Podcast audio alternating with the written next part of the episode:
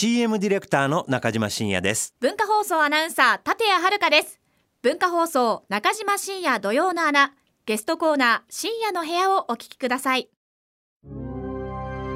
中島深也土曜の穴今日のゲストはスパイス料理研究家のインドカリーコさんです、改めましてこんにちは、はい、こんにちは、インドカリーコです。よろしくお願いします。よろしくお願いいいたします。名乗られるとねちょっとね、不思議な感覚。インドカリーコです言われてもね、はい、えーお若いんですよ。お若いけれどもスパイスへののめり込み方が半端でないとい。うことで、えーインドカリーコさんにお話をお伺いしたいと思います、はい、まずはプロフィールご紹介いたします。インドカリーコさんは1996年宮城県のお生まれです。19歳の時インドカレーに出会いその美味しさに魅了されます。それ以降毎日のようにカレーを作り SNS で情報を発信しているほかスパイスセットの開発や販売料理教室の運営初心者のためのお店インドカリーコのスパイスショップを開くなど日本の食卓にインドカレーを広める活動を行っていらっしゃいます。そんなインドカリーコさんが先月出された本がスパイスの魔法集和システムから販売されています。はい、私ね、はい。えー1970年の時にはい。大阪万博地元でございまして、はい、そこでスリランカ館かななんかの横で初めてはい、日本のカレーじゃないはい、カレーを食べてはい。弟泣きましたね。あのーそもそもインドカリーコさんどういうきっかけでインドカレーにハマっておられた、ハマっていかれたんでしょうかね？えっと、そもそもですね、私はそんなにカレーがそこまで好きだったわけじゃなかったんですね。うんただあの料理が好きすごい好きで,、で3年半前にちょうど姉と同居する2人暮らし同居することが決まって、はいまあ、料理好きだった私が姉の、まあ、好きなものぐらい作れるようになりたいなと思って、姉に好きな食べ物を聞いたんです、はいはい。そしたらインドカレーって答えられてしまってそっからインドカレーの道が始まるわけですね。はい。そうなんだ、はい。最初はじゃあ自分というよりもお姉様が好きなんで、はい。じゃあそれをちょっとちょっと本気で作ってみようということそうですね。作ってみようと思って、図書館に行って調べてみたらどうやらスパイスが必要らしくてうん。でスパイス以外は簡単そうなので作ってみたらハマってしまった。あそうですか、はい。それまで食べられたことはあったんですそうですね。食べたことはあったんですけども,、うん。作り方っていうのはね、うん。大体えっとまあ大元の話なんですけども、はい。そもそもインドカレーとはい。僕らが普段食べている、カレーってどうちゃうんですか、はい、えっと、大きく分けて2つ違います。うん。えっと、1つ目が、えっと、炒め物か煮物かなります。ほう。はい、えっと、インドカレーとかスパイスカレーって言われるのははい。炒め物になります。でインド由来で、まあ、材料もシンプル。玉ねぎトマトにんにく生姜と好きなお肉とかをスパイスと一緒に炒めていた感じなので、うんうんうんすごく簡単に時短でできます。で一方でい今まで私たちが食べてきた日本のカレーっていうのは、えっと、煮込み料理で、うん。イギリス由来です。あなのでいろんな食材とか、うん。あとは調和を意識したコンソメとかを使って長時間煮込んでとそうですね。シチューみたいな感じになります。そうですね。言われてみれば確かに。あの私昨日まさにそのカレーの CM を撮影していてですね、あそうなんです。やっぱりあのちょっととろみを足そうと。しゃぶしゃぶだとちょっと美味しくないっていう感じのムードが、はい。あの日本のカレーのねそうですね。少し、うん、まったりととろっとしてた方が美味しいなということでね。うですね。なるほど。ということが炒め物と煮物、はい、炒め物と煮物。と、それとあとは由来ですね。インド由来かイギイリス由来かなります。うん。まあ東インド会社っていうのがねイギリスの植民地であったわけですけど、はい。そこから多分カレー粉は行ったんやろうけどな、そうそれをイギリスできっとね。はい、イギリスであのその植民地だったインドのスパイスに魅了されたイギリス人がカレー粉を生み出しそれを日本が輸入してカレールーを作るといった感じですね。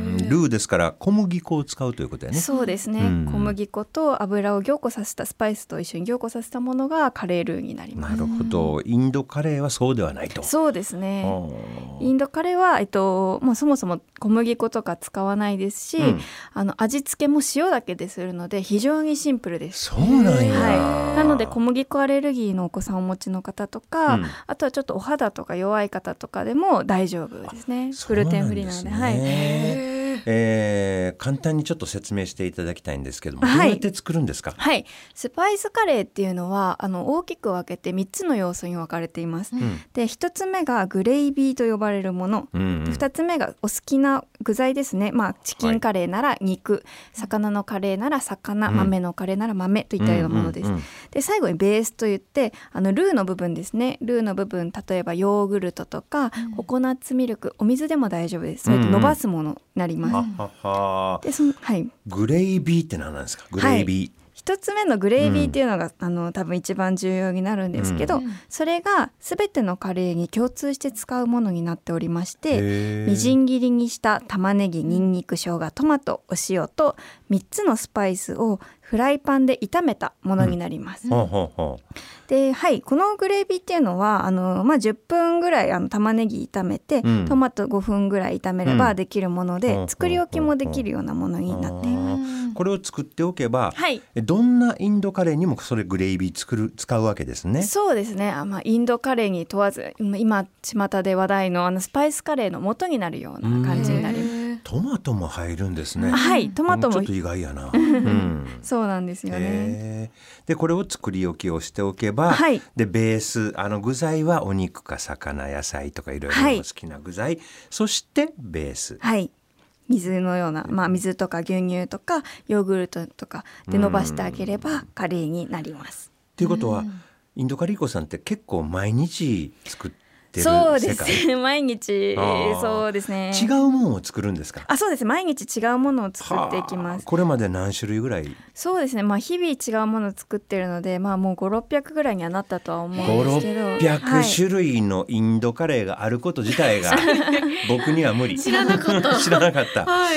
あのー日本のね家庭にこのインドカレーを、はいえー普及させようというそういう仕事にまでね発展させてるということなんですよ。はいそこまでしてみんなに紹介したいっていう情熱の元は何なんですかね？そうですねやっぱりあのインドカレーの魅力がすごく大きかったってことがあります。えっとまあとまあ、味ももちろん美味しいんですけど、日本食和食にはないような香りや刺激ですね、うん。それがやっぱりあの食事文化としての食事の満足度を上げるって私は思いまして、うんうんうんうんあとは、えっと、私が大学1年生の頃から毎日作ってもいられるような手軽さ。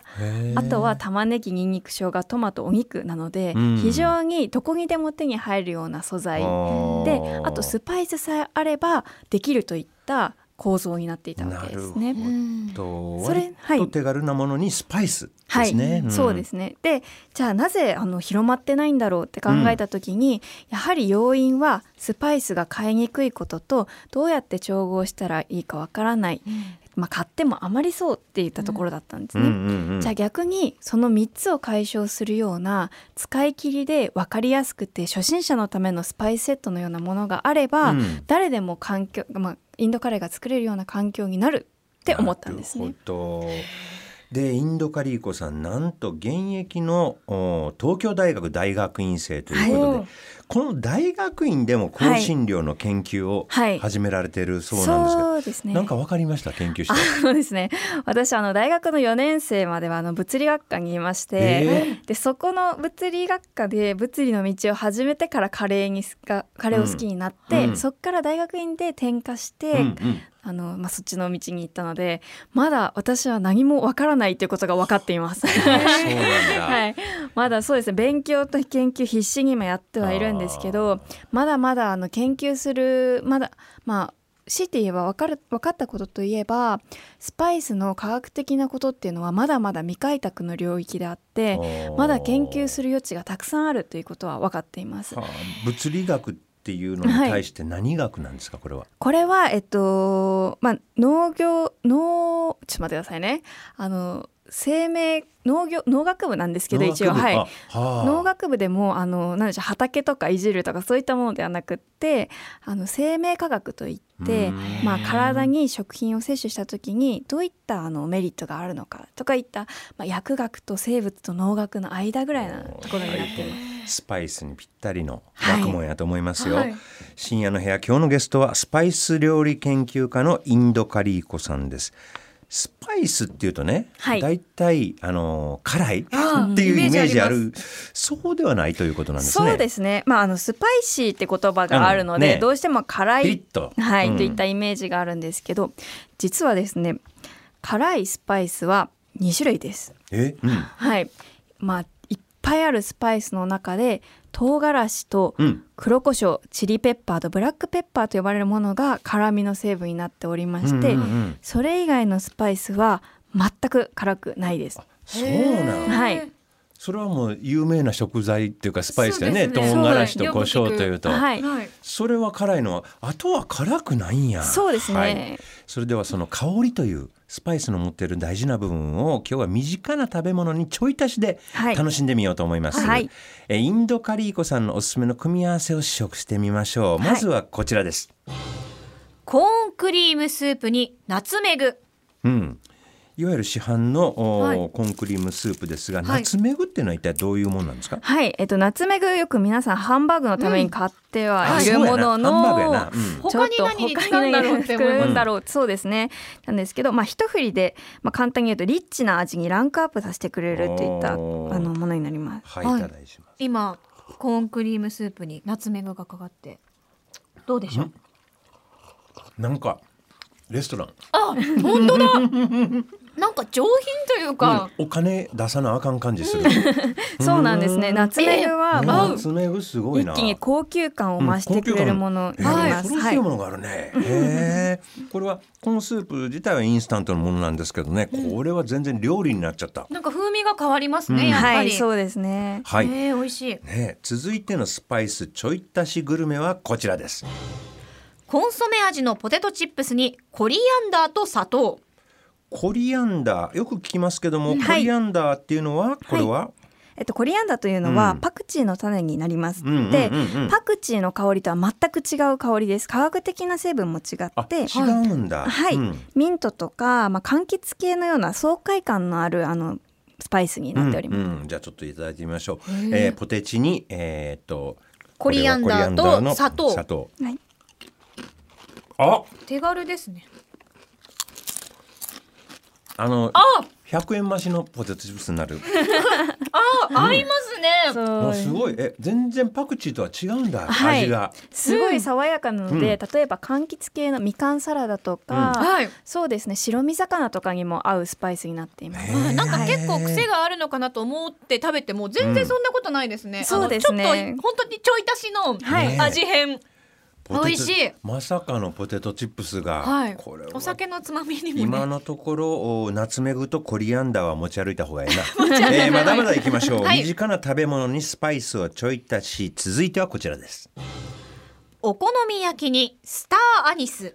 はい。ソースの世界やろ？スターアニス？これスターアニス？はい。スターアニスって何なんですかスターアニスはあの八角って呼ばれるあの、はいはい。よく豚の角煮とかに使われる中国とか台湾料理に欠かせないスパイスになってうます。ーん。でまあ、甘い香りが特徴的で非常に中毒性のあるスパイスになってます。よくあの星型というか可愛い形のものですけど、これ粉末もあるんですね。そうですね。あ、これあ、全然お好み焼きじゃなくなる。確かに。なんだろうこれ。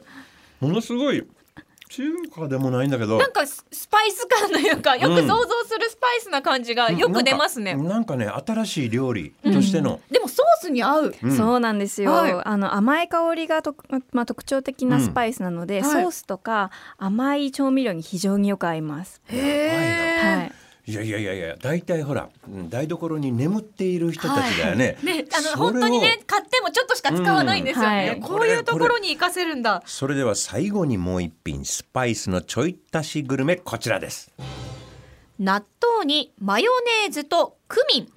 はい。クミンって聞くけどこれは？クミンはあうん。のすごい、あのまあ世界的にも有名なスパイスの一つで、うん。まあ、カレー粉とかの、まあ、主要なスパイスの一つになります。うんうんうんでとてもエスニックな香りがするんですけど、はいはい。醤油とか和だしとかにも合います。うーん。スパイスこれ香りは本当にカレーの香カりですね。特に本格的なカレーの香りがする。ん。納豆合うのかな？うん。これはインド納豆や。本当だ。うん、でも合う合う。合うな。えまたマヨネーズがちょっとまろやかになる感じで。そうなんですよ。うん。あのーまあマヨネーズと醤油とかマヨネーズと味噌に、うん。あのクミンを足すとたまんなくて昨日の夜とか私味噌マヨネーズ、クミンを、うん。あのーまあ冷やしたきゅうりにつけて食べたらもうきゅうりが止まんなくなってしまって。あー。美味しいですね。もう絶夏対におすすめです、えー。クミンこれもちょっとクミンとしてはぜひ持っておきたいって言いたくないけどさ。えー、でも納豆とは意外な組み合わせでしたね。うん。いや納豆って結構どうなんですか？あのスパイスとそんなに友達じゃない感じ、からしぐらい、そう確かと思っていたんですけども、うんうんうん。私もちょっといろいろ試してみたら、うん。まあ、あの本にも書いてあるんですけど6種類ぐらい、まあね、相性の合うものがございまして、まあ、例えばあのコリアンダーとかだと、まあ、コリアンダーもマヨネーズとかとも合いますしうん。スターアニスもタレと一緒にも合いますし、うん。もう何でも合います。本当にいやいやびっくりする。ちょっととりあえずはこの4つは持ち歩かな いやまず何にでもかけてみないとね。そうですね。全然スパイスのはい。面白さが、はい。えーまだまだね暑い日が続いてますけれども、はい。夏にはい。おすすめの、えーインドカリーコさんのインドカレーの食べ方、はい。これちょっとご紹介していただけますでしょうか？と夏はですねカレーを、まあ、作ったカレーを冷蔵庫でキンキンに冷やして、うん。そうめんと一緒に食べるのがおすすめです。あのね僕ね、はい。えー流しそうめんにレトルトカレーで食べたことはある。へレトルートカレーを紙コップに入れて流しそうめんの時にこうこれもあるよって。美味しいのはカレーと合うんだけどえーキンキンに冷やしたやつってのははい。これはすごいな、インドカレーだと固まらないってことですか？あそうですね。インドカレーはそれこそ動物性油脂を使ったりとか、うん。あのーそうですね。小麦粉とか使わないので冷やしても油が固まりにくかったりとかザラザラしないんですね。で例えば豆のカレーとかお魚のカレーと一緒に冷やして食べるのがおすすめです。つけ麺みたいな感じのことですか、はい、そうですね。あのーインドカリーコさん、はい。メール来ております、はい。えーありがと森田さうございます。んからですはい。ね、私はロンドンに住んでおりましたが、はい。街中に多数のカリー料理店があり、はい。懐かしいです、インドスリランカバングラデシュネパールパキスタンと、はい。各国のカリー料理店がありましたが、はい。それぞれの味の特徴があれば教えてください。はい、もう全然違うんですよ。はい、そうなん。はい、えっと、まあ、一言で言っていきますと、まあ、インド料理も南と北で全然違うんですけどやっぱりまあインドがインドカレーっていうのがまあ主流にあって、うんそれこそ先ほど申し上げました通り玉ねぎにんにく生姜、うんうんトマトと素材を炒めていく感じになります。うん。でスリランカ料理というのは似ているんですけど、どちらかというと炒める時間が短くってあの若干煮物のようなココナッツと煮るといったようなスパイス料理にな。りますまたあのインドでは使わないハーブとかも使います。ああなるほど、はい。あの土地土地によって微妙にスパイスの種類も違うんですね。はい、そうですね。ネパでで逆にネパールパキスタン、バングラデシュというのは、うん。もうちょっと北部になりまして、うん。取れるスパイスも限られてきます、ん。なのでスパイスの量は少なくなるんですけどその代わり素材を生かしたようなあのカレーになります、バングラデシュとかはえっとよくあのローリエっていうあうんの月桂樹の葉っぱ、はいはい。はい。あれ入ってまはいすよね。あれの香りが非常に特徴的なカレーとか、うん。あとはネパールはクミンですね先ほどあのうん。召し上がり納豆にかけるクミン。はい。えーお国柄というかカレー柄というか、はい。なんですね。そうなんですね。いやーこれスパイスはねあのちょっと。えっと、意識が変わる、ね食べ物。今までも死ぬほど食べてたものに絶対、えー、ナツメグクミンコリアンダー、はい。この3つは僕は持ち歩くことにします。SB 持ち歩きます。はい。